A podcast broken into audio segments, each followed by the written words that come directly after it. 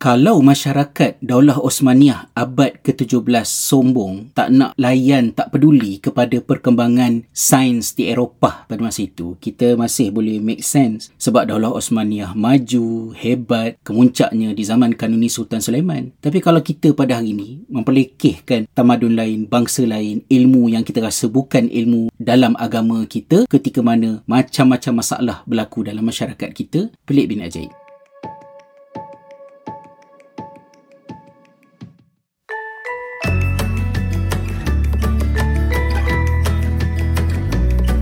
Kalau kita katakan Islam ini adalah agama yang mementingkan ilmu, semua orang Islam setuju. Majoriti orang Islam tahu. Ayat pertama yang turun adalah Iqra, perintah baca.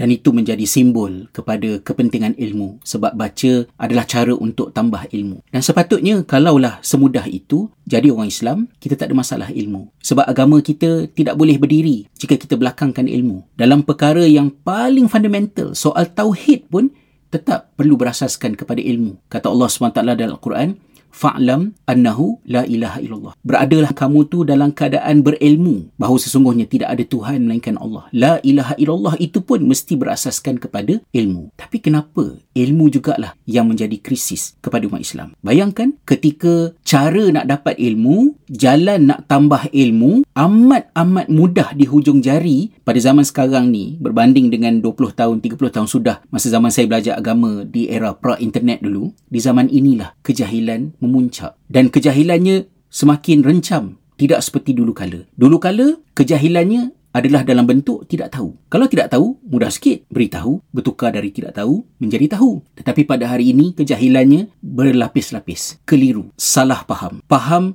berjuzuk-juzuk. Faham sikit, rasa macam faham banyak. Dunning-Kruger effect. Kenapa jadi macam ni? Ada sesuatu yang tidak kena. Mungkin kita kata kita dah faham tentang ikhra. Bagaimana kalau sebenarnya kita belum faham. Kita belum get the point. Apa sebenarnya Allah nak daripada perintah Iqra tersebut? Kita tengok balik. Bila Allah SWT perintahkan Iqra, Allah SWT perintahkan kepada Nabi SAW dan juga disampaikan kepada kita untuk baca, baca tu bukan sebarang baca. Iqra bismi rabbikal ladzi khalaq. Bacalah dengan nama Tuhan kamu yang mencipta. Baca itu adalah jalan untuk kita bina hubungan dengan Tuhan yang buat kita. So bila kita membaca, sepatutnya kesan membaca tu kita connected dengan Tuhan kita. Dan bila kita connected dengan Tuhan kita, kita sedar Tuhan kita tu maha agung. Dan kalau Tuhan kita maha agung, kita ni pula hambanya. Bila kita sedar kita hamba, sifat seorang hamba adalah merendah diri. Sifat seorang hamba yang sentiasa ingat yang hebat, yang agung, yang berkuasa adalah Tuhannya. Dan apabila kita membaca, membaca untuk mengenal Tuhan yang buat kita itu, awal-awal lagi dah jelas ditunjukkan, jalannya bukan hanya dengan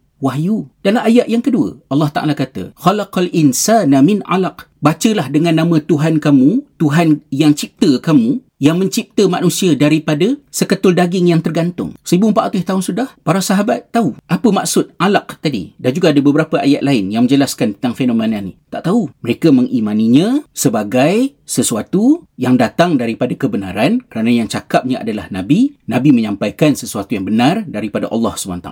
Tunggu seribu tahun. Sampai ada sains dan teknologi. Boleh scan, boleh tengok bagaimanakah realiti di alam rahim. Masya Allah. Hebatnya Al-Quran 1400 tahun sudah dah sebut perkara ni. Dan bila kita tahu tentang perkara tersebut, bukannya kita jadi sombong. See? Hebat tak Islam? Dah ada semua benda ni. Eh, bukan macam tu semua fenomena sains yang ada dalam Al-Quran itu tujuannya ialah untuk membalikkan kita kepada asas yang penting dalam ayat yang ketiga tu iaitu firman Allah SWT Iqra wa rabbukal akram bacalah dan sesungguhnya Tuhanmu itulah yang maha pemurah bila Allah Ta'ala adalah Tuhan yang maha pemurah diterangkan selepas perintah baca kita kena insaf bahawa kita ada peluang untuk baca, kita ada rezeki untuk tahu, dapat ilmu sebab Allah Maha Pemurah memberikan kepada kita. Dan ia juga sebagai menunjukkan bagaimana Allah SWT memaafkan pada benda-benda yang payah untuk kita nak tahu, untuk kita nak faham. Kerana sebahagian daripada ulama tafsir kata maksud ayat ketiga ini adalah sebagai reaksi bila mana Nabi SAW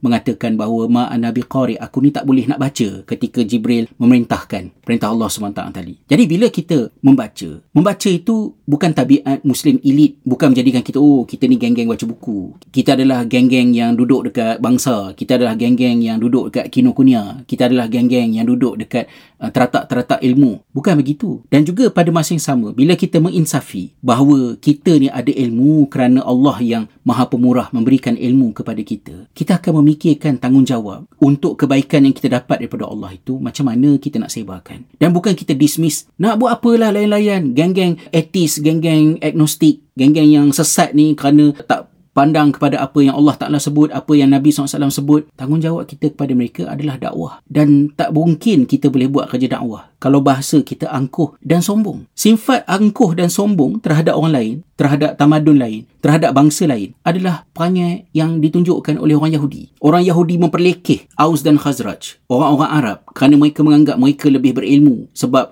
Nabi-Nabi dan Rasul kebanyakannya adalah daripada kaum mereka they know more daripada orang Arab yang lekeh ni. Jangan pula ada panggil orang Yahudi kepada diri kita bila kita dapat sesuatu yang kita yakini sebagai kebenaran. Dan kita juga perlu menginsafi kepada perkara yang juga telah berlaku pada abad ke-17 Daulah Osmaniyah. Pada abad ke-17 Daulah Osmaniyah di Istanbul, saya tak boleh nak sebut tempat lain, saya tak tahu, telah ada kecenderungan untuk meremehkan, meninggalkan, memperlekehkan ilmu-ilmu yang dipandang sebagai bukan ilmu orang Islam. Antaranya adalah ilmu matematik dan juga fizik, hikmah tabi'iyah. Antara tokoh yang banyak mengkritik hal ini adalah Haji Khalifah atau lebih dikenali sebagai Khatib Chalabi. Khatib Chalabi mengkritik di dalam buku beliau Mizanul Haq fi Ikhtiyaril Ahaq, The Balance of Truth in Choosing the Truest. Kalau boleh terjemah dia macam tu. Dikritik dalam tu perangai orang-orang agama yang enggan belajar ilmu-ilmu tertentu malah dari segi ilmu agama pun mensyarahkan benda yang dah disyarahkan, memanjangkan benda yang telah dihuraikan, tak mendatangkan sesuatu yang memberi manfaat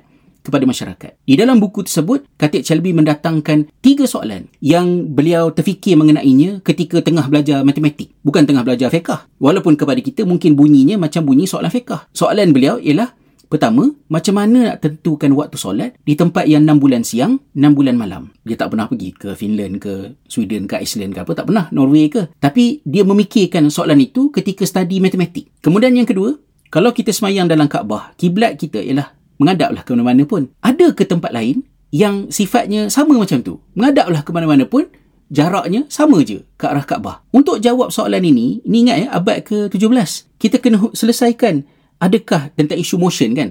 Maksud dia, kalau kita ada dua orang, seorang berjalan sini, seorang berjalan sini di atas garisan lurus, lurus ni sampai bila-bila lurus ke? Ataupun at one point, kita boleh bertemu. Dan kita tak boleh nak jawab soalan ini hanya dengan mata kasar. Sebab mata kita, hat mana kita boleh nampak? Dia ada membabitkan calculation. Ada tak satu tempat lain dekat dunia ni seperti Kaabah sifatnya. Dan soalan yang ketiga ialah, kalau dalam hadis kata di akhir zaman nanti matahari terbit dari sebelah barat, adakah benda ini boleh dijelaskan dengan ilmu yang menggunakan angka-angka dengan kiraan. Bila tak belajar matematik, bila tak belajar fizik, tak boleh jawab. Sebab itu bila tiga soalan ini dihantar ke pejabat mufti, Syekh Bahai Effendi, Syekhul Islam pada masa tersebut, tak boleh nak jawab. Dan bila tak boleh nak jawab, tidak boleh nak menghasilkan solusi yang diperlukan oleh ummah, yang diperlukan oleh masyarakat kerana perangai kita. Dan akhirnya, kata Khatib Jalabi. Dalam Quran bila Allah kata perhatikan bintang perhatikan kejadian langit dan bumi jadilah kita ni pandang bintang macam lembu tengok bintang. Kenapa lembu tengok bintang? Sebab kita tak ada ilmu untuk nak faham benda yang kita tengok tu apa dia. So kalau tengok bintang apa dia? So bintang tu maknanya apa? Kalau tak ada ilmu dan macam mana kita nak menghuraikannya? So bintang ni terapung ke tergantung ke jatuh ke? Bulan ni jatuh ke? Macam apple jatuh. Seperti mana yang apa ni uh, Newton Uh, bincangkan. Dan kalau kita ada sifat macam tu, kita tak boleh nak bezakan mana satu astronomi, mana satu astrologi, mana satu falak, mana satu tanjim. Dan terus kita baku sampahkan mengatakan ilmu yang berkaitan dengan bulan bintang ni adalah tanjim.